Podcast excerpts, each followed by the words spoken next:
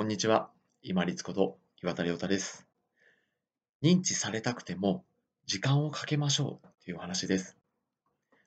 今お話をしているのが2020年の3月、2022年の3月20日です。ちょうど春の時期に差し掛かって、そして新生活を迎える方、増えてくると思います。新しい学校、職場、いろいろな新しい環境で知らない人と少しずつお互いを知っていく過程で、自分を認知してもらうために、焦ったりする必要はありません。逆に時間をかけていきましょう。ネット上でもそうなんですけれども、今例えばすごく人気が出ている方、視聴者の数が多いとか、そういった方も大体それに行き着くまでには、全然鳴かず飛ばずの時期っていうのを経てきているんですね。一朝一夕にパンと出てる人もたまにいますけれども、それはまあたまに出てくる方、もう本当に稀な方だと思います。で実際の、まあ、生活をしている時でも、やっぱり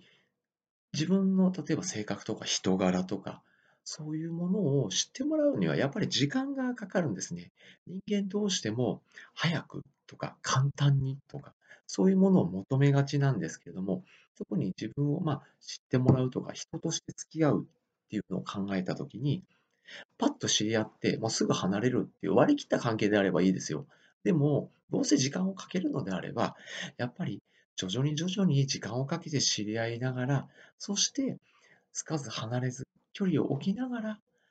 長くお付き合いできる方と知り合うっていうのも一つの選択肢だと思いますので、自分のことを例えば知ってもらうのに、早く簡単にっていうふうに焦らなくていいと思います。時間をかけて、じっくりじっくり会話の機会を、一回一回の会話の時間は短くてもいいと思うので、じっくりじっくり短く、そして期間を長くかけながら、まあ、お互いに知っていくと。で、自分のことも知ってもらうと。そういうふうに時間をかけながら認知してもらう、知り合う、そして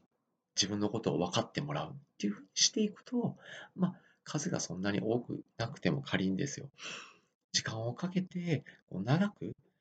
お付き合いできる方が増えていくんじゃないかなと思います。結局早くパッと知り合った方がパッと離れたりっていう形でもありますので、私先日あの17ライブを初めてあの動画配信したんですけれども、最初無音でですね、なんか運営事務所の方にバズってますよって言われたんですけど、結局それが明けて、喋り始めた途端にもうさーっと離れていったみたいですもんね。まあそんなもんだと思います。あの、パッと食いついた方って離れていくのも早いので、あんまり気にしなくていいと思います。なので、知り合っていく、お互い知り合っていく、そして自分のことを分かってもらうためには、じっくり時間をかけていきましょう。焦らなくていいと思います。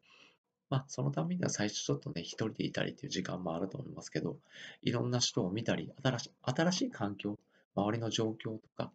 場所とか、内容とかもよく見たりしながら、まずは実生活の面を慣れていきながら、そして人間関係の中で自分を知ってもらうために、じっくり時間をかけながら適応していきましょう。本日もご清聴いただきましてありがとうございました。皆様にとって一日良い日となりますように。これにて失礼いたします。